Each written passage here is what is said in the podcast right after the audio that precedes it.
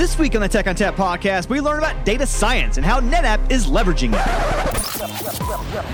Welcome to the Tech on Tap podcast with Justin Parisi. I love NetApp. Oh, yeah. NetApp. I love this company. Support. Support. I love NetApp because it's so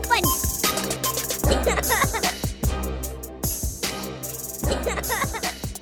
Hello and welcome to the Tech on Tap podcast. My name is Justin Parisi. I'm here in the studio, and with me today I have Garth Zoller and Stephen Kimmel. Is it Kimmel or Kimmel? Kimmel. Kimmel. All right. See, I've, it, it's spelled like it would be Kimmel. Yep. But yeah, so um, first, uh, we'll talk to them uh, about what they do. We also have on the phone Sundar Ranganathan and Sunghan Lin. Uh, so let's start off with the guys in the room. So, Garth, what do you do here at NetApp, and how can we reach you if we wanted to reach you? Okay, well, I am a data analyst slash data scientist slash data person at NetApp in the product operations group. Uh, we support the various business units with different data discoveries that they would like to have us uh, challenge us with, and they can anyone can reach me at zoller at netapp.com, Z O L L E R at netapp.com. All right, and also with us, Stephen Kimmel. Hi, Stephen. Hello. I work with Garth. We're on the same team, so we do similar things. Um, and you can reach me at skimmel, K I M E L, at netapp.com. Excellent. And my understanding is you guys are starting off your own little podcast here. I don't want to call it little and demean it. But it's, it's micro. I mean, it's, it's, I mean, it's, it's sort, sort of it's no yet tech on tap. no, no. What what could be? Yeah. I mean, so we'll we'll talk about a little about the things you talk about on there uh, a little later. But uh, first, let's introduce the people on the phone. So Sundar, what do you do here at NetApp, and how do we reach you? Yeah, I'm Sundar Ranganathan. I'm the senior product manager for AI. Our, uh, we have a strong AI initiative going on at NetApp, and uh, I'm responsible for releasing new product features, new architectures, and new configurations, uh, along with uh, what NVIDIA has to offer in terms of compute, and also responsible for the profit and loss for the business itself. So, yeah, glad to be here. Excellent. And last but not least, uh, Sunghan Lin, what do you do here at NetApp, and how do we reach you? Hi, I'm Song Lin. I'm the NetApp performance team, and uh, I'm the performance analytics to improve our storage uh, performance. And then currently, we are working on the type AI to speed up the training process for the AI. All right, excellent. So, if you have not already gathered, today's podcast will be about data science and as it pertains to NetApp. But before we start with the NetApp angle, let's talk about data science in general. And we did that. We brought in Garth and Steven to talk about that. So, Garth, can you give me a 10,000 foot view of data science, what it is, and how do people use it? Sure. Basically, it's it's a new label for an old way of approaching things. Um, basically, uh, what would have been squarely in the realm of statistics long ago has this fancy new label called data science. Of course, you know there's been lots of developments in terms of various models that can be applied there. But essentially, what you're doing is you're taking data large sums of data and looking for patterns to identify relationships between things. And oftentimes, you are either trying to predict a, a, particular value, like how many things am I trying to sell, or you're looking to classify things, like if I have a, a set of symptoms and I'm checking into a hospital, I'm more likely to be experiencing a heart attack or just plain heart palpitations or just plain a broken heart. You know, that could happen. I don't think they can help you with a broken heart. Oh, man, true. Yeah. so, Stephen, what sort of data science uh, missions do you guys have in your group? Like, what sort of things do you do and what sort of tools do you leverage? Sure. Um, and, and, talk about data science in general too. I'll just add to it like uh, data science is the statistics and programming part, but really where it, it is finding a, a lot of focus is on the business and the communication part now. So that's when Yes. when people talk about data science, it's really all of that. It's it's the programming statistics part, the modeling, the predicting part, but it's also the business and the com- communicating all those results. So that's that's a big part of it. So that is what our team does. Um, uh, communicating is a, a huge part of what our team does, and as far as at NetApp, there are a, a bunch of different problems that we work on. Uh, we do a lot of different ad hoc stuff. We do some more long term stuff of just looking at different products and and answering questions that people have about those products. Um, and what what was the second half? Yeah. So, what sort of tools do you guys leverage Okay, for sure. this? Um, so we use open source tools like R and Python mainly to do data science work, to do statistics type work. Um, as far as the communication goes, we, we use a lot of Tableau here to to to visualize things. And when you said R, you mean like MapR type of stuff? Or Um, no, it's just a program called R. It Okay. started. It was called S, and now it's called R. But they've they've evolved yeah, backwards. exactly. It's interesting. So, um, you know, uh, talking about data science makes me think about things like machine learning and Mm-hmm. deep learning. Um, Sundar, if you could kind of cover what that type of thing is and how it's different from what Garth and Steven are talking about, or similar. So if you look at the deep learning and machine learning model flow itself, uh, before we get into that, I just want to you know set the stage over here. We're telling that deep learning is a subset of machine learning, and machine learning and deep learning together are uh, you know they have this uh, term called artificial intelligence. So so we know where we start from. So when you talk about deep learning itself, uh, I mean, uh, let me just go over the model training flow itself uh, at a very high level. Everything really starts off with what the application is. You know, what's your uh, end goal is, and uh, from there you start and you choose your framework. And really depends on a number of uh, aspects over here. But a framework, choosing the right fr- framework is is instrumental because it simplifies the model building process. It allows you to connect the layers. It allows back propagation, and when you when you're talking about true scale of training, it uh, lets you automate that. So some some examples over here are TensorFlow, Caffe, Caffe2, MXNet, etc. Right, and then you move into the raw data set. So when you have the raw data set, you uh, obviously you cannot use this uh, directly to run your training uh, training runs because your uh, your results are a direct uh, aspect of uh, how accurate your how clean your data is. So you'll have to go through data pre-processing stages, and this can vary from labeling, cleaning, transformation, adding metadata, for example, to make it searchable, for example. And once you have your data set ready, now you're going to have to choose between uh, the neural network options. So neural networks, again, it goes back to what your application is. If it's an image recognition or, object detection kind of application, then you're going to go with uh, convolutional neural networks. Some examples over here are, you know, ResNet 50, ResNet 152, AlexNet, VGG16, and and if the application turns out to be, uh, you know, time series de- uh, dependent, for example, where the result uh, depends on the past information, then recurrent neural networks would be the way to go over here. And one example over here is LSTM, which stands for long short, short long short-term memory. And if you are talking about, uh, there's another aspect of deep learning called uh, reinforced learning, where uh, the correct answer really depends on a history of mo- moves. And I don't want to go too much into detail on this one, but a good example for this one would be a game of chess or a game of Go. Once you've figured out what neural network is, now you go into the step of preparing the environment, and this is where you're probably uh, downloading containers, uh, you know, with all the software dependencies, including CUDA libraries and TensorFlow, uh, you know, dependencies from, say, NVIDIA GPU Cloud.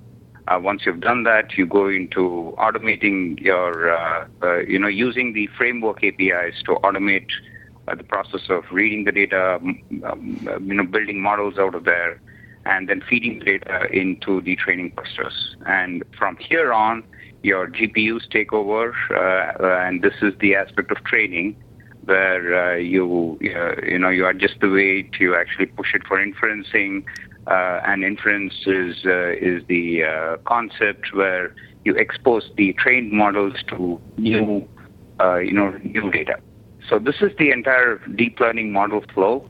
I'll be happy to go over the machine learning model flow. It looks very very similar uh, if needed. So what do you think, Justin? I think that sounds accurate. yeah. So, um, and it's, it sounds very much like you know NetApp is trying to do a better job of understanding our data scientists because ultimately that's who we end up talking to in some of these these cases where we're trying to sell them stuff, basically. Um, so, Sunghan, uh, as as the performance guy, um, you know, how are you helping our field talk to our data scientists? What sort of questions are we giving them? Okay, so when people trying to use very high-end uh, computation unit like the GPU to compute any models, they always have the question is that is well my GPU be 50% idle to help people understand that is okay. Uh, so we will take the whole uh, data pass through. Um, log path. As, as Sundar said, there are so many models right out in there. So we're trying to pinpoint where is the point for people. And we realize that is uh, many times it's not because your storage has the network, uh, the bottleneck. It may just because your CPU is not uh, is not enough, or maybe some the data path is not really uh, open uh, big enough for the to feed the GPU to the fully utilized case situation. So, are we using like machine learning to help us understand machine learning? Is that, is Uh, that what's going on here? well, right now is right now is all the human work, not the machine's work. Because Oh, okay. uh, if you need to use the machine learning to identify a machine learning case, you need to have more like the uh, well, when I say the more inputs or the more uh, more the kind of things we really care. But right now is it's not that not that difficult. We just need to understand uh, when you try to provide a system, what will be the point to be the bottleneck. I'm a little worried. I'm a little worried that the uh, the neural network is gonna Collapse. collapse and take us all yeah. over. So, uh, Garth, um, what sort of work do you guys do? Like, can you give us some specific ideas of what your group does, like for for the data science side? Yeah, sure. Actually, before I do that, I just want to um, highlight a couple things that I heard as as folks were speaking. One is that data science isn't just some fly by the hand of, you know, the wind quick ad hoc thing. It's a disciplined, intentional behavior, and you're starting it because you have a goal in mind, and it's that's your hypothesis that you're trying to, you know, either prove or disprove. So it is an intentional disciplined practice and it's bringing that discipline to everything that you're doing that really what makes the value of that discovery so meaningful um, because then you can start doing things that are repeatable the other thing that I wanted to highlight too is that um, you know when Stephen was talking about kind of the, the the communication side of things, even beyond the visuals, is the actual storytelling, and, and I think this is a part in data science.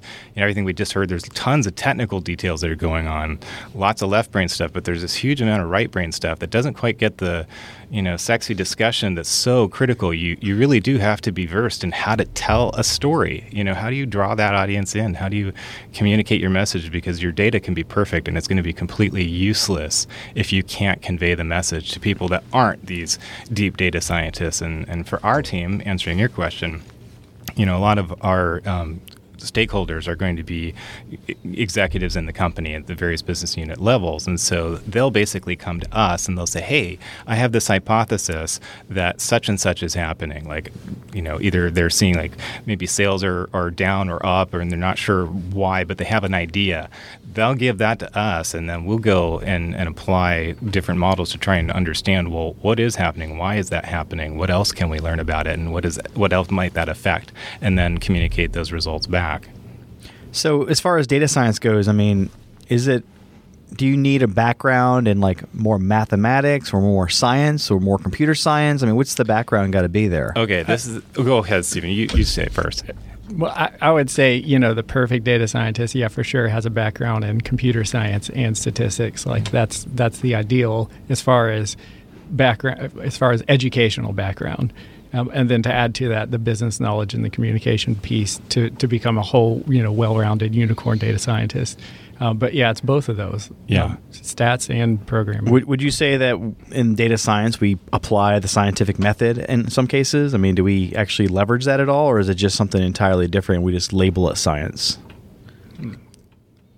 I mean, sort of. In, the, in a traditional scientific method, you start with your hypothesis and you're looking to prove or disprove it. And I guess in a classical sense, you'd have an experiment that you would run. Of course, those end up being very costly and difficult to do, so you end up doing something other than that. But um, yeah, I mean, in a sense, you do. That's the discipline part, and and kind of adding on to what your question and Stephen's answer, uh, I would actually fit a profile that's the inverse of that. You know, my my background was not computer science and statistics, although I have certainly added those skills over the years. I'm coming from more of a right brain background and business background, both are necessary. They kind of have di- very different journey paths, but in my in my view of data science, uh, frankly, anybody that's interested needs to be in it. And and depending on whether you're left brain or right brain just determines which learning path you're going to take.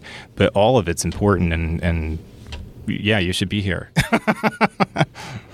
So what about like a, like an art degree, like if, I'm a painter? Totally. Okay. Mm-hmm. I, I can take a right brainer and teach them the left brain pieces. There, there's a way to do that. It's just a question of, you know, the people like that. And then this is me. This is 100% me. I'm a visual learner. Everything I do is based in pictures. So I just translate all the all the, the code piece into visuals that I understand. It gets cemented, translate it back into the code line, done. And I bring up the painting because we actually had a demo uh, at Insight, which was the Van Gogh painting, where you basically you you basically would draw. It's, it was called Vincent, right, Sundar? It would predict how you draw. That's right. Yep. Yeah, that's right. So you know that was that was an interesting uh, demo we had at Insight. So Sundar, how is NetApp learning lessons from data science and applying it uh, to what customers are wanting out of their storage architectures? So it really boils down to two big aspects. Uh, we focus on how, what can we do from a storage point of view to make sure that the GPUs, how many ever uh, that, that are being used, are not waiting on data, and making sure that the GPUs are hitting very high, uh, you know, utilizations. And this is uh, instrumental in any training uh, training run because the GPUs are extremely expensive, and you don't want the GPUs to be waiting on data. So that's number one. And number two is this: the number one, the point number one will be achieved only if the data from the network is, you know, being pushed at a very low latency into the GPU caches, and that's the only way the GPUs are not going to be waiting on data. Because these GPUs, remember, are crunching data at a very rapid rate. Each uh, each GPU, at least the latest and greatest from NVIDIA, has about 5,000 cores and they're churning out a lot of uh, multiplication, matrix multiplication uh, uh, calculations per uh, per second. So you don't want it's it's very difficult uh, to keep the GPU saturated. So that's where we are innovating from storage point of view to make sure that all the bottlenecks in the entire pipeline are being addressed and uh, be, uh, you know optimized for uh, to ensure that the GPUs are not waiting on data. So Sunghan, you, you do performance testing. What sort of tools do you utilize to do the testing? What sort of benchmarking do you do? And what's more important in those workloads? Is it latency? Is it throughput? Or is it all of the above? Uh, well, I was saying uh, everything because uh, if you take a look for the whole path length, is like the throughput definitely is important because the throughput, uh, maybe we just say for the image training, uh, it will be the number image per second. The CP, the it can read in from the storage, right? So uh, if you have more uh, image feed into the GPU, then that means the GPU can train more data simultaneously. So uh, I will say the GPU will be important, and then the not, uh, the throughput is important, and then the another one is the latency, as you had mentioned. Uh, the latency is important is because when we try to initiate the read from the data, what is the time from I initial to read the data, and then for the time when I get the data is the latency we mentioned here. As mentioned, uh, Sundar said, we can have a very short latency to read the data. But right now, if we just double that, you have expect that is uh, our throughput uh, will get reduced. Well, maybe just like the 50%, something like that. So both of them are important. And for me, uh, I'm trying to uh, using the uh, for the latency, we have some tools in the uh, NetApp called the PerfStat. It can help us to understand what is the uh, NetApp uh, filer can do, and then we are trying to uh, run like the uh, benchmark in the TensorFlow in order to understand that is where is the part where uh, th- does not has is the bottleneck cannot make us have a higher throughput, and which part will cause more waiting to feed the data from the storage side to the GPU part. So that is what we have done, and I would say both of them are very important for the customer or for the data scientist to uh, have a faster training speed. So, do we have any white papers on this performance? Do we have any published numbers, or is that something that's coming down the pipe? Uh, yeah, so we uh, we already have uh, published papers about our for DGX1. Uh, DGX1 is the NVIDIA's like the AGPU box, and then in this one we have using we can train our data uh, uh, train uh, reading the data from our A800 filer to the 32 uh, V100 GPUs simultaneously, and we still show we can uh, have a very high speed, and then we still have a many headroom to adding more GPUs, and then to the to using our filer, and then we can still keep the latency to as very low. Uh, we already have the technical report on the website, so people can easily download that, and then you can get the read number on it. Okay, cool. We'll include that in the show notes and have everybody linked to that. So I'm going to play a little game now. We have data scientists in the room, and we have a product manager on the phone. So we're going to play sell to our data scientists. so Sundar, um, convince our data scientists that the NetApp AI solution or the ONTAP AI solution is the best for their needs. So if you look at the data scientist, uh, the, the data science workflow that I actually went over a couple of few minutes back, the two big aspects that you'll see in that workflow or chart is one, something to do with you know preparation of data, uh, you know, be it labeling of data, transforming the data, adding metadata to the to, to the data, basically improving the quality of data. That's number one. The other aspect is the training aspect, where you want to make sure that the GPUs are uh, are uh, saturated. Your training runs are taking as uh, uh, you know as minimal time as possible, so you can you can come up with faster iterations. So these are the two big aspects. So one is the data prep side, and most of the data scientists would agree with me that you know a significant portion of the whole workflow is uh, is dependent on this one step, and it takes about 60 to 70 percent of the entire time. And during this time, you don't want the last thing you want is a storage system which is extremely slow and which is delaying this already, uh, you know, uh, time-consuming process of uh, of data wrangling. That's number one. And on the training side, you want to make sure that the uh, that the training runs are accelerated to the fastest possible extent. The NVIDIA DGX1 attempts to solve the training problem, and the uh, 800 NetApp AFF systems attempts to solve the data problem. All right, What did data, data scientists. What did he win? Did, data scientists? Can we count on your business? did he win some data? Can we count on your business, data scientists? I, I would be willing to explore a proof of concept for sure. Excellent. That's a good step. We'll- we'll count that as a good answer. There we go. All right, Sundar, you win nothing. Good job. All right, you get to keep your job. Yay! Oh man, the price was high. Yikes. Well, you never want to tell him beforehand. Oh, it's too much pressure. wow. Yeah, I didn't know that. All right. Uh, anything else you want to add, guys? Just generally speaking about data science or Uh, I I mean, data, about data science or anything. I mean, you know, life. Another aspect of what we do and what we bring to the table is we have partnered with a number of, uh, uh, you know, two different types of uh, partners. So one is uh, the software ecosystem vendors who have, you know, a bunch of AI startups who have specifically come up with genuine ways of uh, handling data, handling the training aspect of things, orchestrating the entire workflow itself by adding a software layer on top. These are these are one type of uh, partners that we are uh, that we have uh, already partnered with, and we are jointly going to the customers too.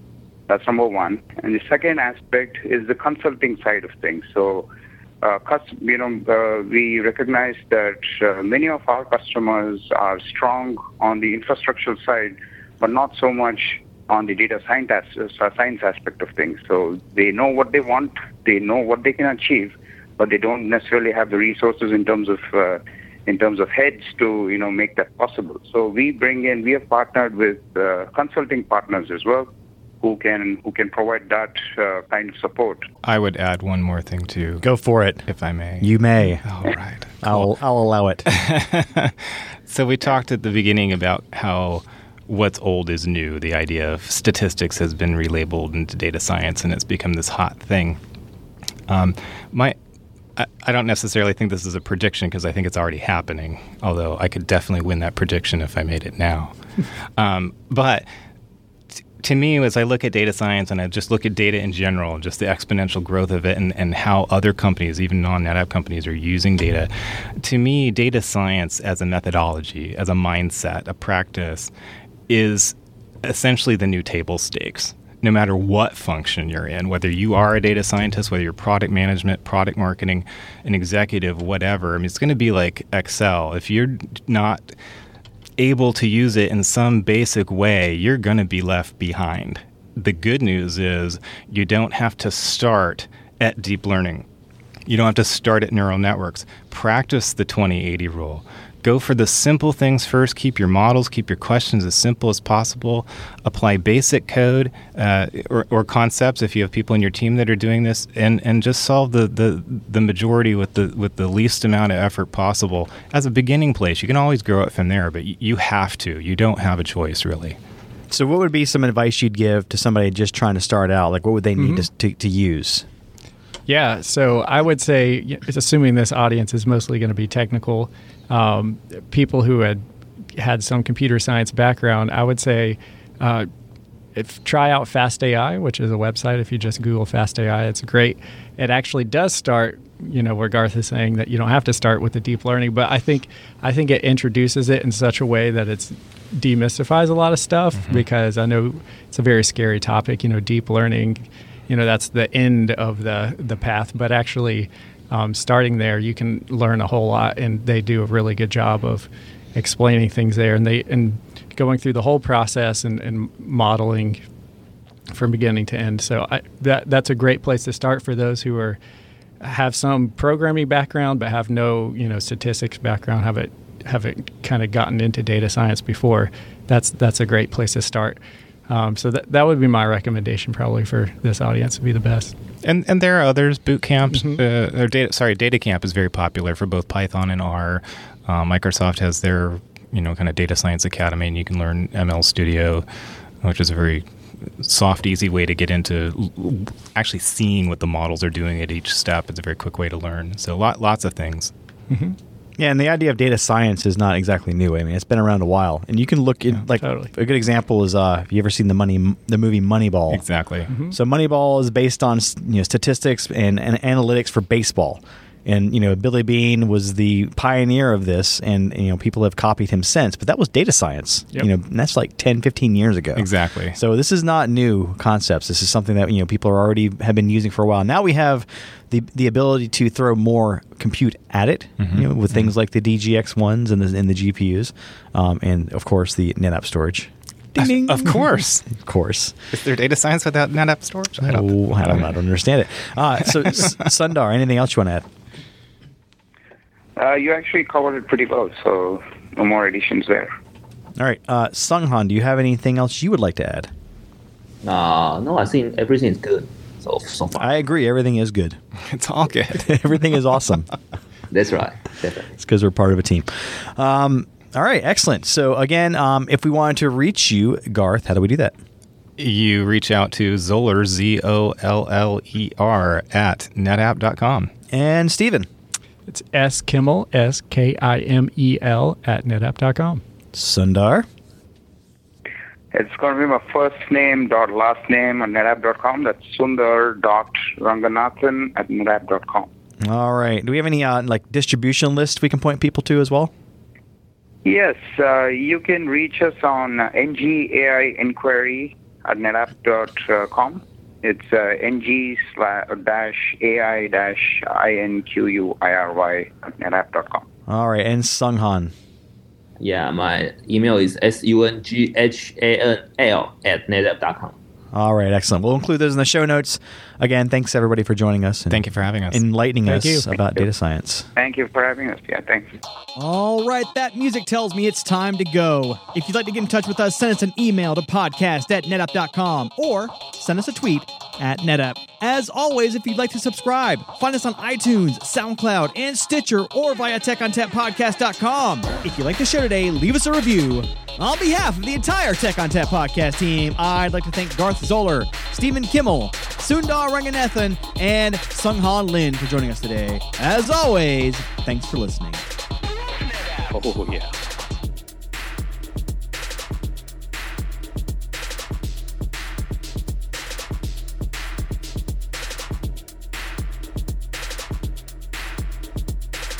Is it just me that's getting off on this? Oh, yeah.